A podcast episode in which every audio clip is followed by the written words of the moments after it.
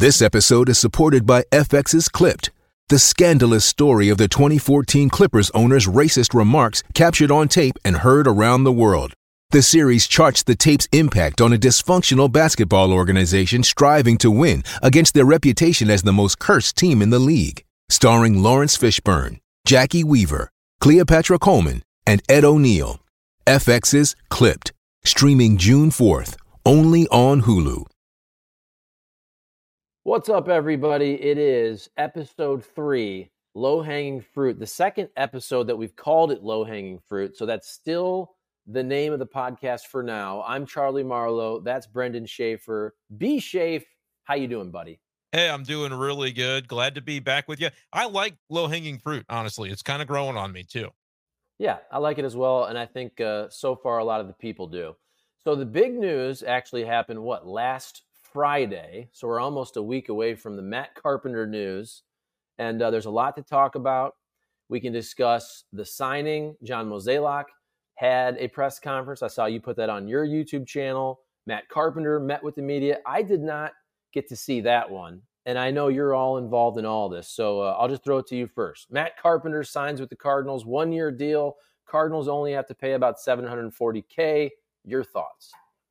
My my first thoughts when it happened were, of course, like again, we always have talked about the Cardinals just doing the most Cardinalsy things and how Cardinalsy is it to bring back a guy that eh, the last time he was here and left, people were ready to see him go. And it was it was time and you got to have a nice little send off and people, you know, people were irritated with Carpenter the last couple of years of him in St. Louis because he wasn't performing well. But then it was like, okay, you know, he he got somewhat of a send off and they it didn't have to get too terribly awkward. Like they didn't cut him. It was fine. Now he can go on to do whatever he wants to do. And he had a nice little rebound with the Yankees, got him a contract with the Padres. But then last year, he kind of reverted back to old ways and wasn't performing. So, a Cardinals team that lost 90 games, you're going, all right, how can you try and improve on the margins of the roster? Let's bring back Matt Carpenter to hit 180. Like, that's the way a lot of Cardinals fans are feeling about it. And from like a performance standpoint, I don't know that it would be too reasonable to expect anything beyond that in 2024 when in 2021 it was problematic. So I, I, think I understand some frustration from the fans from that perspective. The interesting thing is the whole notion of clubhouse leadership and how that point was really driven home by John Mozeliak. And it seems like that conclusion that he draws is coming from within the Cardinals clubhouse saying, yeah, this is something that we need, which is, is a really fascinating angle in all of this. Yeah. So when the news happens, last week. I'm running around, working out, running a couple errands. I see it. I go, okay, I'm going to jump on. I'm going to do a video on it. And I kind of, instead of doing my research first, I did it while I was doing the video because I'm like, let's yeah. see. How did he hit last year? Where did he play defensively the last couple years? And I was, as I was immediately processing it, I'm trying to think how this makes sense. And I probably overthought it because I was focused too much on how it potentially helps the Cardinals from a baseball standpoint. And I know John Mozeliak said that's half of it, but I think it's even less than half. It, yeah. it sounds like, and, and I don't want to play the percentage game we can, but it sounds like it's more like 75% of this move is for the leadership piece, and 25% of the move is for whatever he can give you on the baseball field. And I don't think there are very high expectations for that at all. But as I'm trying to piece together, well, how does it make sense? Okay, can he play a little first? Could he still play outfield? He was doing that for the Yankees a little bit. Could he ever play third base? No, when you listen to John Mozeliak, this is way more about the clubhouse and leadership and them lacking voices and getting back to that good old Cardinal way, baby. And what's interesting about that is okay, we know they lost Yadi and Albert, and then the next year they were terrible. Like we we saw that play out. Interesting though, because Albert was only there for one year. So I'm sure he was a very net positive effect on the clubhouse the year that he was back. But he, it's not like before that there was this obvious Albert void for 10 years and then he comes back. And so that part's a little bit iffy for me. But Yadi obviously ran this organization, right? As as the the the head honcho from the catcher position and was really, really important to kind of how that clubhouse functioned. And then stepping into the next season of 2023, you looked at it and said, all right, yes, there's a little bit of a void there because of guys that have been here. but Paul Goldschmidt is a veteran. Nolan Arenado is a veteran. Um, the, the, the drop off really shouldn't be that significant. You still got Adam Wainwright, but then Wainwright gets hurt, and so it, it's kind of a weird year for him from a leadership perspective because when everything is going to hell in a handbasket in April, he's not even there for a lot of it, right? Because he's rehabbing or whatever. So he's not like hands on in the way that he otherwise would have been. And then you just think about the leadership styles of Paul Goldschmidt and Nolan Arenado. Uh, and it's been a lot's been made about it, but I think a lot of what's been talked about and reported is pretty accurate. Where like Paul Goldschmidt is a guy that leads by example, and he will he'll speak up and and say things to guys when he thinks it needs to be done, but it's not really his style to get up on the table and rah rah and and uh, in, in a way that you could see like we're not in that clubhouse when the players are you know, a lot of the times the media gets a glimpse, but we don't get the full picture. But you could imagine like Yadier Molina and the way that his personality goes, that, that he would have run that clubhouse in a particular manner. And then there's Arenado, who like it's not that he's not going to be vocal necessarily, but he's an intense guy. He his leadership is almost the example of just how ridiculously committed he is to his own individual craft, and others can pick up on that. But he's not necessarily that conventional type of leader either uh, which is not to necessarily knock him. But if those are the two guys that are sort of the leaders of your clubhouse, you go out and think, all right, it could be helpful to maybe have a little bit more muscle in that regard.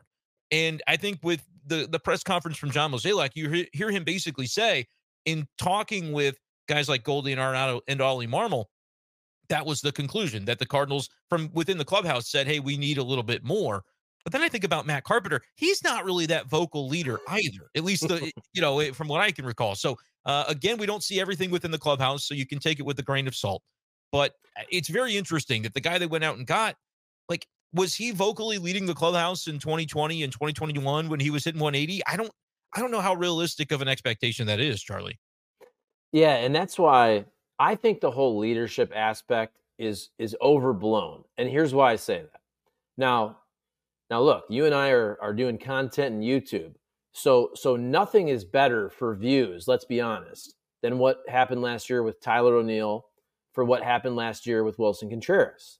And, and those were off the field or on the field, but but clubhouse leadership type decisions. I think most people agree that the Cardinals didn't handle either of those well at all. Surely with Contreras, even you can make the argument with Tyler O'Neill, okay, he needed to hustle. Maybe it's better to keep that in house. My point, though, is to me, we only talk about a lack of leadership when a team is bad. I don't remember, and I've been here since 2008. I could be wrong. I don't remember ever talking about the Cardinals lacking leadership. Now, to be fair, Yadi had essentially been here the entire time, but right. also they were winning the entire time. Even the years where they didn't make the playoffs, go back to 2008, go back to the end of the Matheny era, they were still a winning ball club. And so we talked about leadership with Matheny, but that was also based more on decision making and handling a bullpen and Travis Ishikawa and things like that. So what I'm trying to say is to me, the media and the fans, we go leadership route when a team is bad. If the team was good last year, we wouldn't discuss it. But I think it's fair to say that John Mozeliak is a pretty straight shooter, but also teams don't tell you everything. So the fact that John Mozeliak is willing to say, hey, we did lack voices last year, I, I think it's even worse than we thought it was. I, I want people to know that. But big picture to me, the team sucked because the pitching sucked. We wouldn't talk about leadership if the team won 86 games, made the playoffs. Even if they didn't make the playoffs and they won 85 games, we wouldn't be having these, these conversations. The pitching sucked last year. Everybody was depressed. They sold off assets. It was a freaking Adam Wainwright sideshow for the second half of the season. That's why everybody was depressed, in my opinion. But I do think there is something there with the leadership, but I think we're overblowing it. But can you maybe connect some of that pitching stuff to the lack of and again, this is gonna this is a careful line to walk because you're not necessarily trying to rip a guy and say, well, it was this guy's fault. Um, but that's essentially what the pitchers did to Willson Contreras. And that's not very good leadership right? Like your new catcher uh, already has a tough job ahead of him because he's replacing a legend that was beloved in the, the place that he was and the guy who kind of ran the clubhouse. And you're to go within the first few weeks and basically throw that guy under the bus to the manager, to the general manager or the, the, the, the Pobo. It, like if the pitchers were telling Mo and telling Ollie, like this, this Contreras guy, we've got some, you know, we got some things to work on here. Okay, but like, what's the way in which they went about doing that that led to the sudden benching of the catcher that they had just signed for eighty-seven and a half million? So the pitching was bad, but the pitchers also maybe kind of did some of the scapegoating, right? Like, like, eh, and then you think about the way that they go out and sign new pitchers that are veteran and they want to kind of reset the clubhouse from that standpoint too. Carp on the position player side, okay, but that they haven't made many moves in that regard. They kind of felt like the group they had from a position player standpoint was pretty good and could probably compete this year. That's why they didn't make too many moves in that area. Pitching was the complete overhaul. And it's almost like the type of guys they brought in, every time they brought one in, they talked about the value of his veteran experience and the way that he can kind of help within the clubhouse. And you think about who's gone, okay? Jordan Montgomery was really good from an on field standpoint, but, and it's not that he was, I'm not going to say that he was like the problem with all of this, but he was kind of the new guy as well. And he's been in some different clubhouse environments. And I feel like I get the sense from him that it was just sort of like, what's going on here? Like some things aren't maybe the way I'm used to having them and just a level of discomfort. I they never would say like, yeah, Jordan Montgomery doesn't want to throw to Contreras. They never really did say that. But very consistently, Andrew Knizner was catching Jordan Montgomery. You could go back and look through the game logs, and it was like a lot. No, eventually Willson started catching him. again, this is kind of tea leaf stuff, not like legitimate stuff that I can say, oh, yeah, this was happening. But you kind of look at that. And then the Jack Flaherty, I mean, when the benching happened, it was shortly after an outing where Jack Flaherty gave up like 27 runs and after the game said, We're throwing pitches that don't make sense. And I mean, Flaherty has kind of tried to go back to that comment, even like within the last few weeks, and say, you know, that was misconstrued. I didn't mean it that way. Um, was that a comment that led to everything with Willson Contreras? I don't think so, but I bet there was more being said behind the scenes. So without like dropping the hammer and saying, like, okay, that's the problem with last year's leadership, you could at least kind of look and say they wanted to kind of reshuffle that rotation and, and get guys in there that they felt like were going to be good with a handle on that aspect of things. So while I do think just to say, hey, every guy you bring in's got to be just a great leader and that's going to get you 20 extra wins might be a simplistic view. I also think there were some things probably going on where they said, like, it's why they're attacking the offseason in this way. We don't maybe know what all of them were, but you can look at their actions now and say, maybe there's a reason that all of this leadership stuff is important to the way the Cardinals are building their team this year. Right. And to me, this one is all about nuance, and there's a lot to it. It really could have been the perfect or imperfect crap storm of everything happening negatively last year. You can start with coaching staff Dusty Blake, Mike Maddux moves on, Joe McEwing. Now, bench coach is different, but I'm just I'm, I'm throwing everything out there. Pitch it's relevant. Clock. Yeah. Pitch clock is new. World Baseball Classic. Here's here's Willson Contreras. I'm gonna I'm not gonna go. Well, everybody else did. He should have went too because hell, if every pitcher's gonna go, what does it matter if he's there? That's the biggest catching, one. Can I say right, like catching triple A guys hate hearing that as the excuse. I still think that's the biggest one that started it because when they had all of these other things, they didn't have the immediate rebound to like have that foundation to bounce back from the things that were going wrong because they didn't coalesce and come together in spring like a normal team would. Again, Ollie Marmol during the season, when it would get brought up, was very careful. You could tell that he wanted to say more than he could because he knew how it would sound. And that's savvy of him. Cardinals fans won't respect that, but that's savvy of him. But I buy into it and say that had an impact to where when the snowball began rolling down the hill, they didn't have the foundation within there to stop it. But you're right, like the coaching factor. Don't you think Mike Maddux being around, not a knock on Dusty, but it's a factor of experience and wisdom. Could could he have had a guiding hand to steady that ship with a brand new catcher in, in, in, April? Maybe so. You just didn't have any of the things you needed. Adam Wainwright wasn't eh, the, the Adam Wainwright that we know because he was hurt and then couldn't pitch well because he was still hurt. All of those things had an impact. But I, I like talking about the World Baseball Classic thing because I think when we get to spring, you're going to sense a difference because that's not going to be a factor. I don't know if people buy that. People might call it excuse making, but I actually think it's real. Yeah, and then here's the other part. To me, sometimes we assess blame. Oh, it's either Contreras' fault or the pitcher's fault. It was everybody's fault, and that's why two things can be can be true at the same time. Did the pitching staff throw Willson Contreras under the bus? Specifically, publicly, what we what we heard with Jack Flaherty. You mentioned Montgomery wanting to throw to Knizner. Yes, I, I right. You can you can kind of go through the game logs and you can you can extrapolate there. Do I think Jack Flaherty handled that well? No. Do I believe him after the fact when he's trying to sanitize the record? No, but I get why he's doing it. Here's the other part, though. Let's not take this also totally off the plate of Willson Contreras. Willson Contreras was doing something that was so bad that nobody wanted to throw to him. That's essentially what happened. What happened was it was a mutiny from the starting pitchers, and they said something has to change to a point. I've never seen this in my life, but they took a guy who's seven, eight years in the big leagues and said, You cannot catch, even though you've caught for six, seven years, you cannot catch in the big leagues for eight days. So, two things can be true at the same time. Flaherty should have handled it better. I mean, first of all, the pitcher should have pitched better. That's that's the biggest part. But Willson Contreras meatballs they were throwing. Right. I mean, that was the thing, really. Okay, but hold on, hold on. All the other but, stuff. But Willson Contreras was also doing something that was so odd. I've never seen this in my life. I'm 41 years old. I've never seen any catcher on any team be taken out of the lineup for eight days to clean things up. So he must have been doing something also that was really not on the same page. Let's be real. And I think some of that, like w- the reporting that then came out I don't remember if it was like Michael Kay when they played yes. the Yankees or something, but that there was maybe like a PitchCom angle to all of this. And like imagine like the the the reporting that he came up with was he said, Oh, I talked to some Cardinals people and they explained it that he was calling pitches that certain pitchers didn't throw. But like PitchCom is a relatively new thing. And if you're pressing a button on there that is a button designated for whatever pitch, and the guy that's out there on the mound is like, I don't even know what that what do you I don't even know what that is. And you've got a pitch clock as well that you have to you got to throw a pitch within you know the 20 seconds. You could see how there could be some discord there and some people not on the same page. So maybe that it was as simple as that.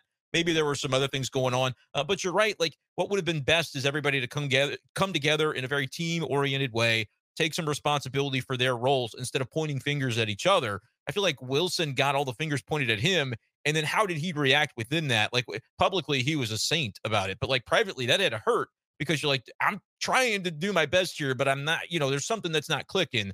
And so while I think responsibility could have gone all the way around, the hurt feelings might have came from the fact that one guy felt like you it was all being pinned on him for whatever amount of responsibility he had. That cannot be a good feeling when you're in your first month with a new team.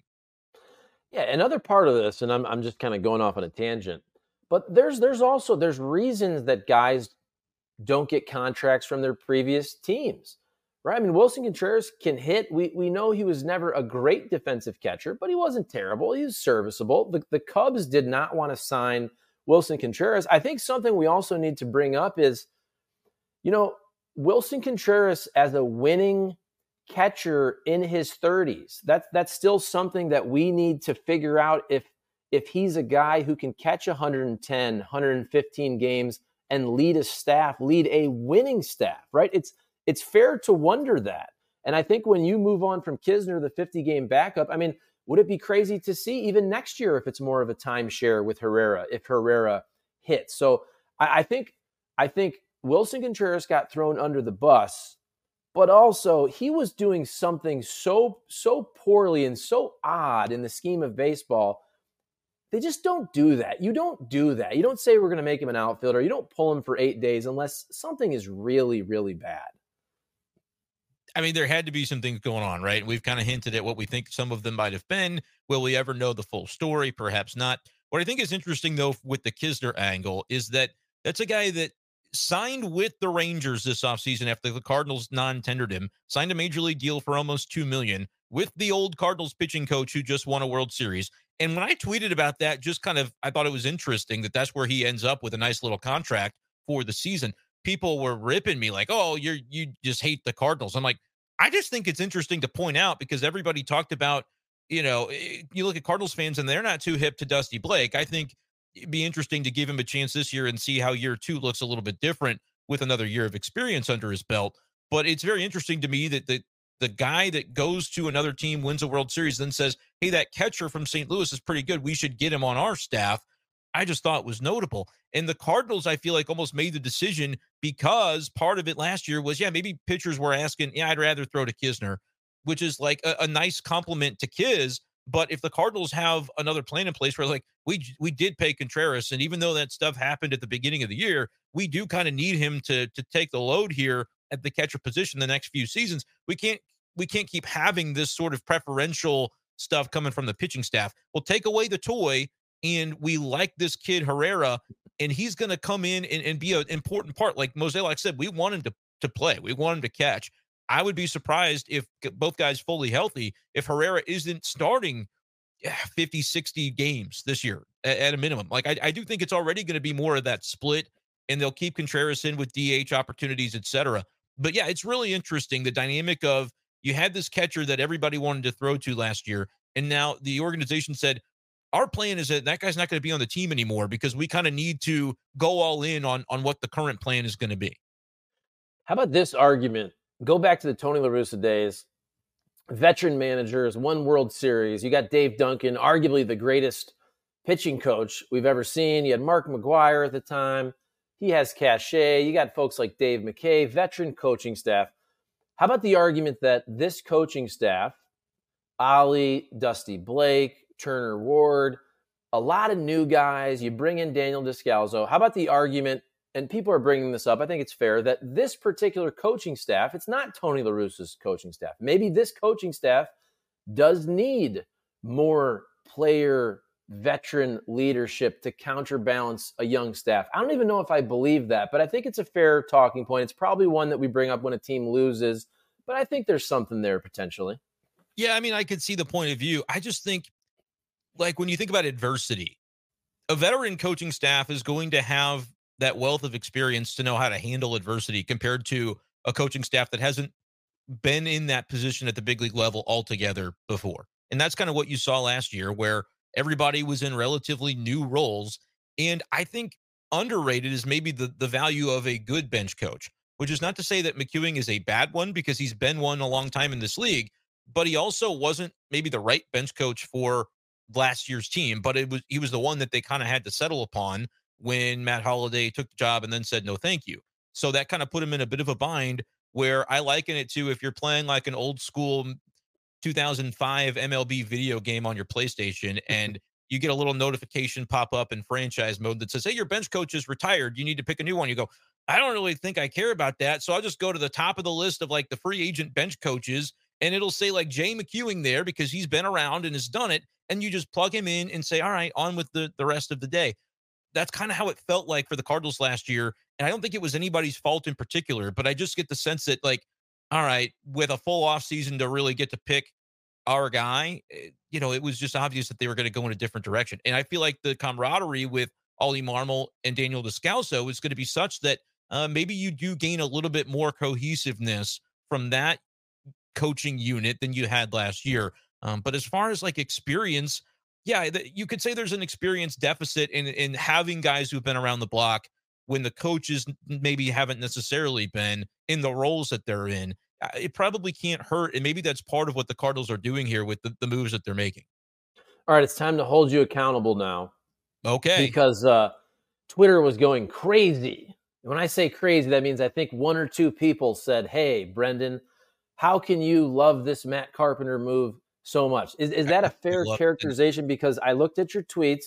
It did seem like you were very pro this move, may, maybe the most pro I, I've seen of people. So, again, I'm going to hold you accountable. Explain like yourself. Explain yourself why you love this Matt Carpenter move so much. Yeah, I think my first tweet when it happened was Am I crazy to think the Matt Carpenter thing is great? And a lot of the replies said, Yes, you very much are. Um, and then I, and then even before the John Mozeliak presser, I then kind of thought about, all right, what's the what's the angle here for the Cardinals? And I think I tweeted something to the effect of, you know, we know the Cardinals are chasing veteran leadership.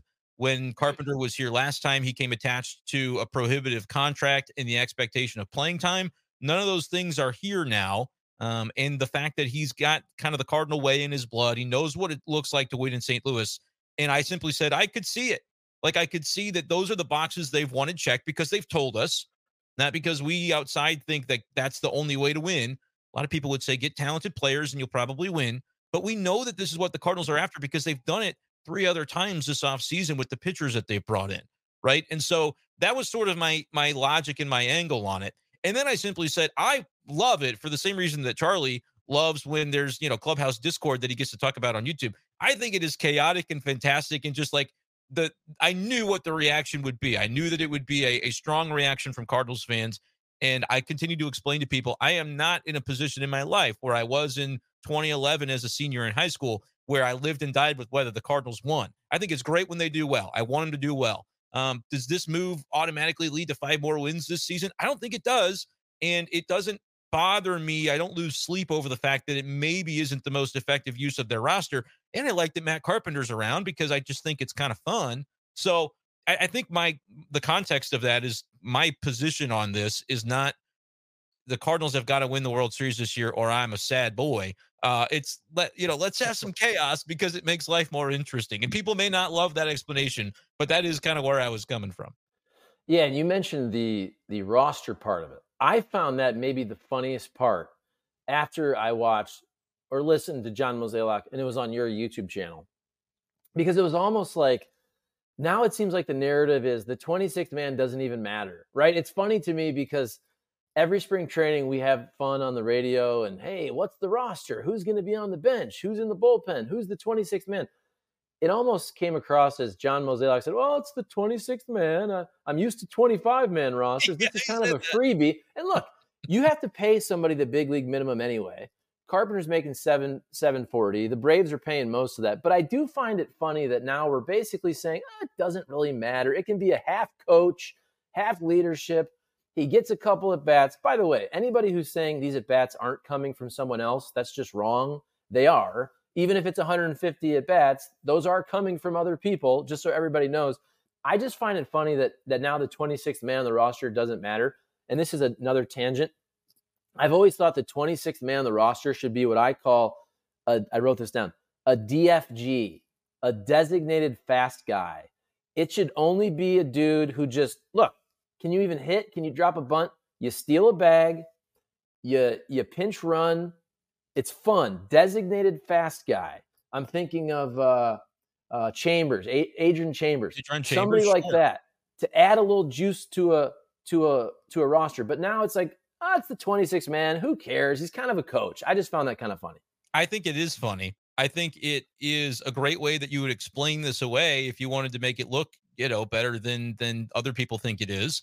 The decision to have Matt Carpenter back, like the 26 man is so, you know, so valuable that I think it just probably came together at Jackson Holliday's wedding. Did you see the picture of all the, you know, the, that that's probably Yes. where it happens. So they go, you know what would be great if we just had you back this year? Wouldn't that be fun? Well, the veterans told me that they wanted him, so we got him. Like that's again, if you wanted to take a simplistic view and, and do some dot connecting, it, it's kind of a funny way to look at it. Uh, but so like, yeah, I could the 26 man be used in a different way? Sure. They could go out and sign somebody that they pay five or six million dollars to that's, you know, got good numbers last season and could contribute. But this also is kind of the perfect out for the Cardinals to not spend more money because they can say, well, this they really wanted the veteran. The clubhouse felt that they needed it. And this one so happens to be the major league minimum eh, rather than go out and sign a veteran that's going to cost six or eight million dollars. It's kind of like a good little out for the Cardinals to where they don't have to like they can explain why they did this and people may not agree but it, it, it at least is an explanation that kind of lines up where they don't they're not being looked at like well why in the heck did you not spend it's like well the clubhouse really wanted this veteran so we had to go get him Yeah, and speaking of Jackson Holliday, we had Matt Holliday on the radio show. Was that yesterday? Hot Take Central five nine of the fan. Brendan's in on on Fridays. Matt Carpenter is at the uh, the Holliday compound there around Stillwater to hit with uh, with Matt Holliday. So Matt Holliday was talking about that and working with Carp and trying to fix some things. And he's saying, you know, the exit velos are there where there could be an improvement. So so we'll see. I don't think he's going to hit 180 again, but maybe whatever he gives you offensively, okay, he's, he's probably going to have a couple nice moments, hit a home run here, draw a walk, whatever it is. But when I was um, talking with Matt Holliday, and here's where maybe we'll transition to something else because I was I was thinking as we're doing this show, this is the time of year where there's not a lot going on. Yeah We just talked for for 30 minutes about Matt Carpenter, but as I was thinking about that, Matt Holliday falls off the Hall of Fame ballot in his first year. He gets four votes, and I think that's fair, to be honest. But just Hall of Fame voting in general, I don't know. I don't know how much you pay attention, how much you care about it, but I just kind of look at it, and I scratch my head a little bit with some of these alleged PED guys, and I wonder why some guys their vote total increases and others don't. if I was voting, I'd probably have to say either I let none of them in or I let all of them in. The one that really jumps out to me is, or I guess there's two. But if we're talking about alleged PEDs, like why is A Rod and Manny Ramirez, why are they not going up as as steadily as Gary Sheffield, for example? Make yeah, that make sense to me. And they've got better numbers, right? Like more home yeah. runs, more impressive careers. I and you'd have to maybe remind me the circumstances surrounding Sheffield. I know, and we talked about this on on my radio show in Columbia the other day too, where it's like there's some there's some history of it with with Sheffield. I don't specifically remember when it was, but a lot of voters, and I'm in BBWAA. I cannot vote on the Hall of Fame until 10 years of of service in the organization, which will be a, a while yet to come. But I know that a lot of folks, with the way that they vote, they view it as guys who were found to have been involved in PEDs after Major League Baseball kind of took the hardline stance after McGwire, after Sosa, after Rafael Palmeiro, and all that. Those are the guys that they say you knew that that was like specifically a rule in Major League Baseball. You did you did a suspension for it anyway um, because you just kind of shirked the rules later on, and so like those guys don't get the the same benefit of the doubt. Uh, Sheffield, now to be clear, still didn't get in, and that was his last year on the ballot. So he's he's done in terms of like the writers are not going to be able to put him in. If Gary Sheffield is ever to make it, it's going to come from, you know, the, the other ways that they do that, the Veterans Committee down the road. But I think that might be the distinction that a lot of writers do take is when when were your your associations with PEDs and was it like before or after the notion of Major League Baseball said like don't do this. Like McGwire was before, right? Like technically they they didn't have a, a, a, rule in place where they said you can't do this type of whatever he was doing. Um, but of, of course, everybody kind of knew like, okay, that's not cool to be doing, even though a lot of players were doing it. So I think that's kind of the line in the distinction. Me personally, I would have had Gary Sheffield voted in, but I also would have a hard time not voting in A Rod or Manny Ramirez. But uh, that's kind of like the morality angle that a lot of folks would say, eh, they, they were just too far removed from like the timeline of when all of that took place. Yeah. If I was voting, I, I, like to think about it like this for the Hall of Fame. I have three buckets. We always like the the bucket analogy. My buckets are you say the name, you go Hall of Famer. Mm-hmm. My other bucket is you say the name and you say not a Hall of Famer. So there's a there's just a couple people in that first bucket. You say the name, boom, Hall of Famer, right? Derek Jeter there's a million people in the bucket where you say, not a Hall of Famer. But then there's a nice solid percentage, and I would put somebody like Matt Holliday in there, where you go, not a surefire Hall of Famer, not a not Hall of Famer, but let's have a conversation. And I think it's fair that Matt Holliday fell off the ballot. But I bring this up because when I look at the guys that got in, and, by the way, I don't really care that much, but I do feel like we're kind of starting over the last 5, 10, 15 years to let everybody in, right? Because what I'm seeing is, and I'm not trying to take anything away from Adrian Beltre, Todd Helton, Joe Mauer, like those surefire guys where you go, boom, they're in. Cal Ripken, whoever, George Brett, Tony Gwynn, guys that we're thinking about coming up. Now, this has all gotten very muddied with the steroid guys, but I, I really feel like now we're kind of putting everybody in, and it's a lot of guys that I think are okay, they're they're probably Hall of Famers. I'm not going to be mad about it. Don't get me wrong, but they're not those names like boom, they're Hall of Famers. You know, Babe Ruth, Ted Williams. It seems like we're putting kind of everybody. I, I, do think there's a fair argument to be made that we're we're making this the Hall of Very Good. What do you think about that? I think another angle of it that's interesting is when you look at the guys like Beltre and Mauer that get in on the first ballot the, it used to be where voters would kind of look at a guy and say they'd have almost a fourth bucket, Charlie, where they'd say, "Is this guy a Hall of Famer?" Yeah, probably so, but not this year. Like, yeah, first first ballot that's reserved for the greats of the great. Whereas now, I feel like, and I don't know if that's voter demographic skewing a little younger and saying my logic on this is if the guy's a Hall of Famer, I'm going to vote for him the first year that I'm eligible to do so. I'm not going to have like a gatekeeping of well, he's a Hall of Famer, but not till next year because I, I only such and such guys are deserving of being first ballot. But like knowing that that's kind of historically how it's been, I was surprised that Joe Mauer got in already. Not that eventually he would be one, But you think about the guys that had to like tick up in percentages for six or seven years before they got their due.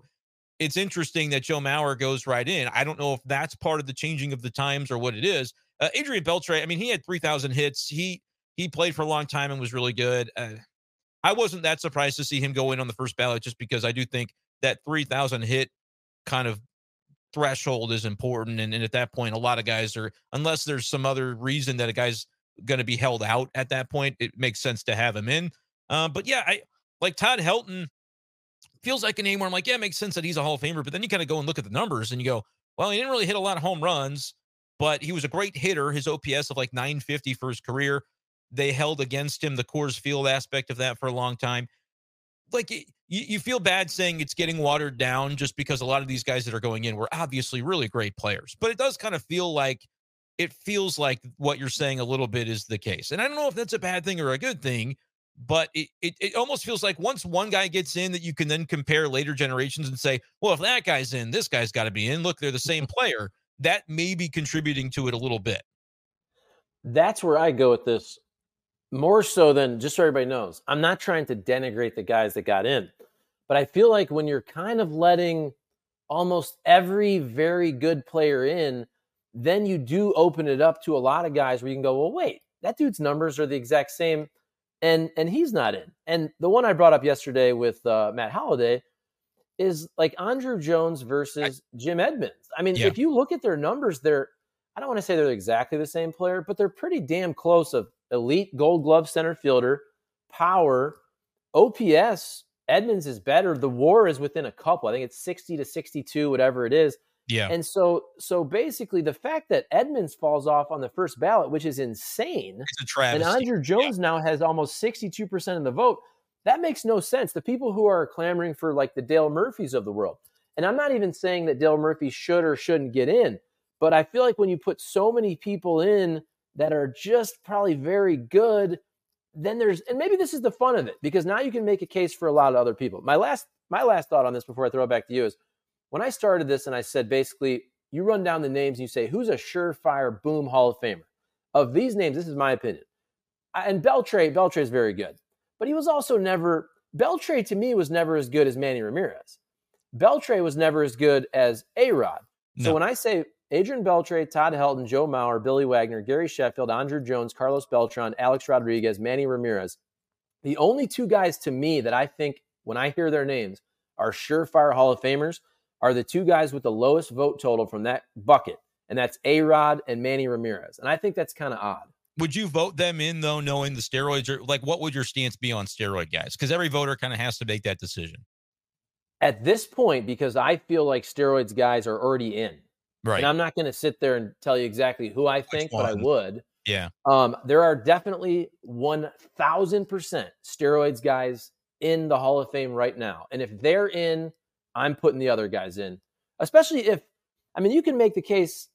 I mean, A Rod's numbers are insane. I don't like A Rod as a person. He did a lot of shady stuff. He cheated a lot. do you think that's part of it? People just yes. don't like him? But I mean, also Manny Ramirez. Come on, dude. Manny Ramirez with the Red Sox. I mean, clutch RBIs, ridiculous numbers. Manny Ramirez is a fantastic player. So Big Papi's in. Manny Ramirez isn't. Big Papi like, goes in immediately, and I don't know what I'm saying. I don't know if there's ever any steroid stuff with Big Papi. I I, I don't think anything was certainly. Um, mm. I, I, like I'm saying, I don't believe there was, but I was a kid with a lot of that, so I wasn't necessarily following it super closely all the time. Um, if there was, it would have only been whispers and never anything that was shown. Um, and again, I don't have any reason to believe that that he was involved in any of that. But everybody loved Big Papi, right? Like personality wise, everybody loved him. Hold and, on, yeah, because I don't have a great memory, but this is from USA Today. So this is from 2022 that Big Papi tested positive when it was an anonymous. Okay, Sports Illustrated revealed details of the 03 results that were intended to remain private, that 104 players tested positive, that long suspected Sammy Sosa came up positive, as did the transcendent Alex Rodriguez. I thought Big Papi was in that. Okay. Ortiz, you see, tested positive for a banned substance during ostensibly anonymous survey testing in 2003. So that's that's the thing for Big Papi. Right. So is there a narrative thing that's unfair to certain players, but is it's kind of washed away for others because people want it to be? And I'm not. I don't want to denigrate any specific writers because I'm I'm part of this writers group. I don't get to vote on this yet. You're the like, problem. But if I were like thinking about it from that perspective, I would be like, all right, if there was a, even a whisper about David Ortiz, why were we so ready to vote him in right away? Is it because Manny Ramirez was not as the, the personality? You know, he had some some run-ins and people didn't like him. A Rod, I mean, a lot of people don't like him. For me, it's almost easier because I didn't actually cover those players ever during their playing career. So I'd be like, I don't know, I didn't I didn't talk to him. I didn't have any negative with them. So they're probably in because look at their numbers.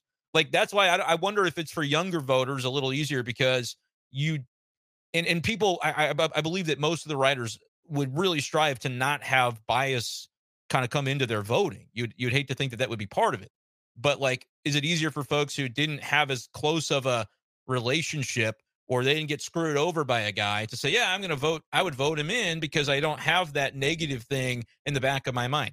I don't know if that's what's going on, but I agree with you. If you list off all those names, I think there's some worthy ones. Like I think Carlos Beltran gets in, will get in um, probably would already be in if not for the sign stealing stuff that he was part of. But that's more recent. And people take some time to say, I care about that. And that's bad. And then they're like, I actually don't care about that anymore. I'm going to vote him in year seven. With the guys like Manny and A Rod, they're, they don't have a high enough vote total to where they're ever going to get put in by the writers.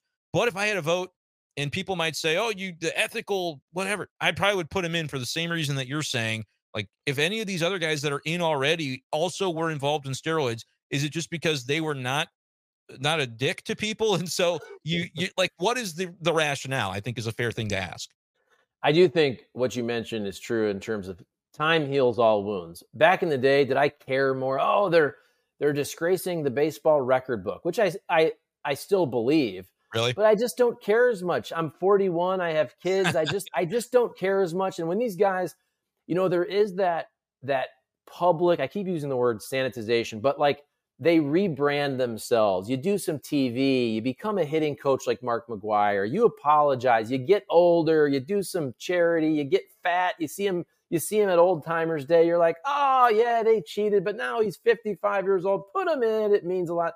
I get that. I just don't really care that much. I know we're going to we're talking about this for 15 20 minutes. I truly don't really care that much, but I do think it's interesting. It's not an easy thing for the writers. I just think I think they're really kind of putting themselves in a weird spot by being picky and choosy with some PED, uh, PED guys. And that's the other thing is like it's hard to paint with a broad brush and say, well, the writers, because you've got some writers and they've they've changed the policies on this, but for a while it was like even if you hadn't covered baseball in decades, as long as you you qualified back in the day, you still had a chance to vote. Now I think you have to have covered the game within a certain number of years before then you you eventually do kind of retire from the Hall of Fame ballot. But then you've also got, you know, younger folks that are just getting in and now they're getting an opportunity to vote. How different are they from the person that's decades their senior that saw baseball differently? It's it, there's a generation gap that it, it all coalesces into what the voting percentage is. And so people look at that and say, "Oh, the writers," but like there there are a lot of different demographics represented when you talk about the writers that it's not really like a one size fits all thing. And then there's the aspect of like the writers have voted multiple times overwhelmingly to have it enforced that all the bu- the the public ballots are released. Everybody's ballot is released, but the Hall of Fame itself has said no, we don't want to we don't want to do that even though the writers voted to have it happen. So now it's up to each individual writer to say I'll be responsible for what my vote is and I'm going to tell everybody so that if anybody has a problem with it, they can at least know who voted for who, who didn't vote for whom. And and a lot of writers do release that, but not all of them do. So that's kind of part of the angle as well. Of when people get mad about Hall of Fame stuff, that is another thing that goes into the bucket, if you will. So maybe Cardinal fans will get mad about this. And maybe this will be our last topic unless we think of something else. But you brought up Joe Mauer.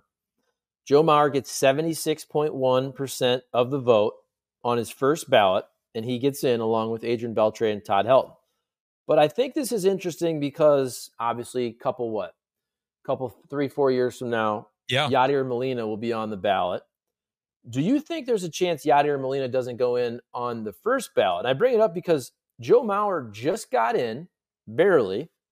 His his career WAR is 55.2.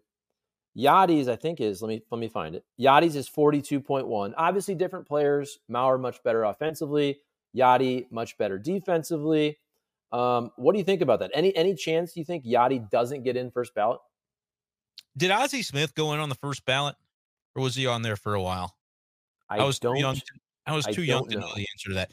Like, it feels like there's a comparison to be made there because Yadi was very much renowned as a defense first player.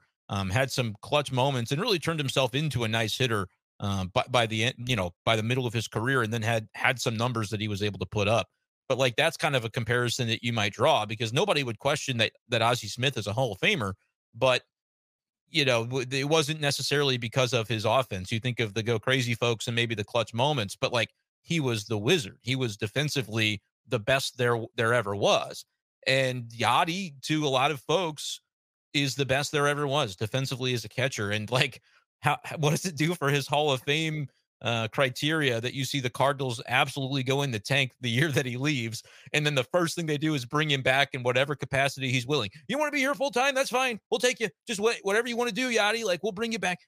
Like I, I think that kind of speaks to it. So he should be a first ballot Hall of Famer, in my opinion. The fact that Joe Mauer does get in on the first ballot, I think helps because if he doesn't, then you could have people make the case it's like, well, Mauer even had to wait his turn. He had more war. Like, what do people look at? I don't. There's a lot of criteria I, if I had to guess, I think he does get in on the first ballot, but I wouldn't put that at like a hundred percent confidence interval. Like it, there's a chance that you you've already heard, and the conversation will ramp up the closer his his name gets to being on that ballot.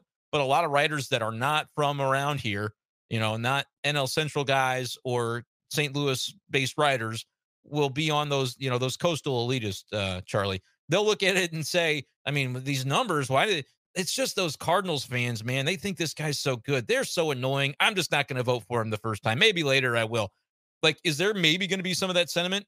I don't know. It's going to be the most fascinating discussion in terms of like that we've had in in I don't know a long, long time in terms of Hall of Fame because there are going to be a lot of people that I think are like, yeah, obviously he's a Hall of Famer. There are going to be some vocal people that say he's not, and they'll use the, the, the offensive numbers as the argument and it's going to be a firestorm. That is my prediction. I think he probably squeaks in on the first ballot, but if he doesn't, just imagine the carnage. I mean, it's going to be crazy. Yeah, I'm seeing Ozzie Smith 2002 gets in with 91.7% of the vote. So I, I think he was probably first ballot if that was the case, right? Yeah, that was 2002. His last year was 1996. So I think um, that's right. So I, I think what's interesting though, and you brought up Ozzie Smith, and I only say this just because I think it's kind of a, a decent conversation piece. To me, the difference, though, is that Ozzie Smith had a much greater national profile because of not just go crazy, folks, but because of the flip, right? You grew up, you're watching This Week in Baseball. You would always see Ozzie Smith making these unbelievable acrobatic plays all over the highlights, all over Sports Center. Ozzie Smith had this national profile. He was flashy. You just you remember you remember moments. Go crazy, folks. The flips and the great plays. I think Yadi, it's much more nuanced, and that's where you you really appreciate Yadi more when you did watch him. I understand yep. why somebody who didn't even watch the NL Central could look at Yadi and go, "Yeah, Yadi's great, but look at his numbers. Okay, he's he's ah, to me he's not a Hall of Famer." You had to appreciate Yadi every day how he handled his staff, how nobody ever ran on him when he was catching, how the team ERA was what a half run lower for his entire career, how the team freaking fell off the gosh dang map the second he left. So to me, there's a lot more nuance with the Yadi conversation than somebody like somebody like Ozzie Smith. So I wonder the fact that Mauer just snuck in, I could see Yadi not getting in first ballot and then Cardinal fans go crazy there's like 400 writers or something that voted like 390 something this year. Like, how many of them do you trust to have that nuance? I'm not knocking them. I'm not saying they're bad at, at filling out the ballot. I'm just saying like it's it's a it's more of a question than Cardinals fans think it's going to be. Not because I think it should be a question. I would vote for him on the first ballot. Um, I I don't think I would vote until like five or six years or so down the road. So I, I should hope that I would never get the chance to vote on Yadi because he should probably already be in before I ever get a chance to do it. Um, but again, I think for the, the exact reasons that you're saying, it's going to be interesting. And like you think about other fan bases that are uh, either coast, you could pick it. they, they if they follow baseball, they know that Yadi was just synonymous with the Cardinals for like 20 years, and that should speak to something because the Cardinals were winning in a lot of those years. But like, how much gravitas does that carry for somebody checking a box on their ballot when the time comes? I think it should be a yes, but I I am very curious to know whether it will be from some of those that didn't have the upfront close and personal seat that everybody in the middle of the country did throughout his entire career. Like people around here, they know, but does everybody else know? I guess we're going to find out in a few years. You know, we did. We we uh, we figured it out. We had 30 minutes on the topical news of Carpenter and the roster, and then we did 20 minutes. We did the the typical sports talk radio, which is when you don't have anything to talk about, you basically say, "Hey, should Pete Rose make the Hall of Fame?" And then you talk about the Hall of Fame for 20 minutes. But we did it. Did I miss anything, Brendan? Did, I mean, this is the time of year we need some games, man. We need spring training. We need some grapefruit league games. Did did I miss anything on on low hanging fruit episode three? I don't think you did. I think we're so very close to being able to have some some new topics to talk about within the next few weeks.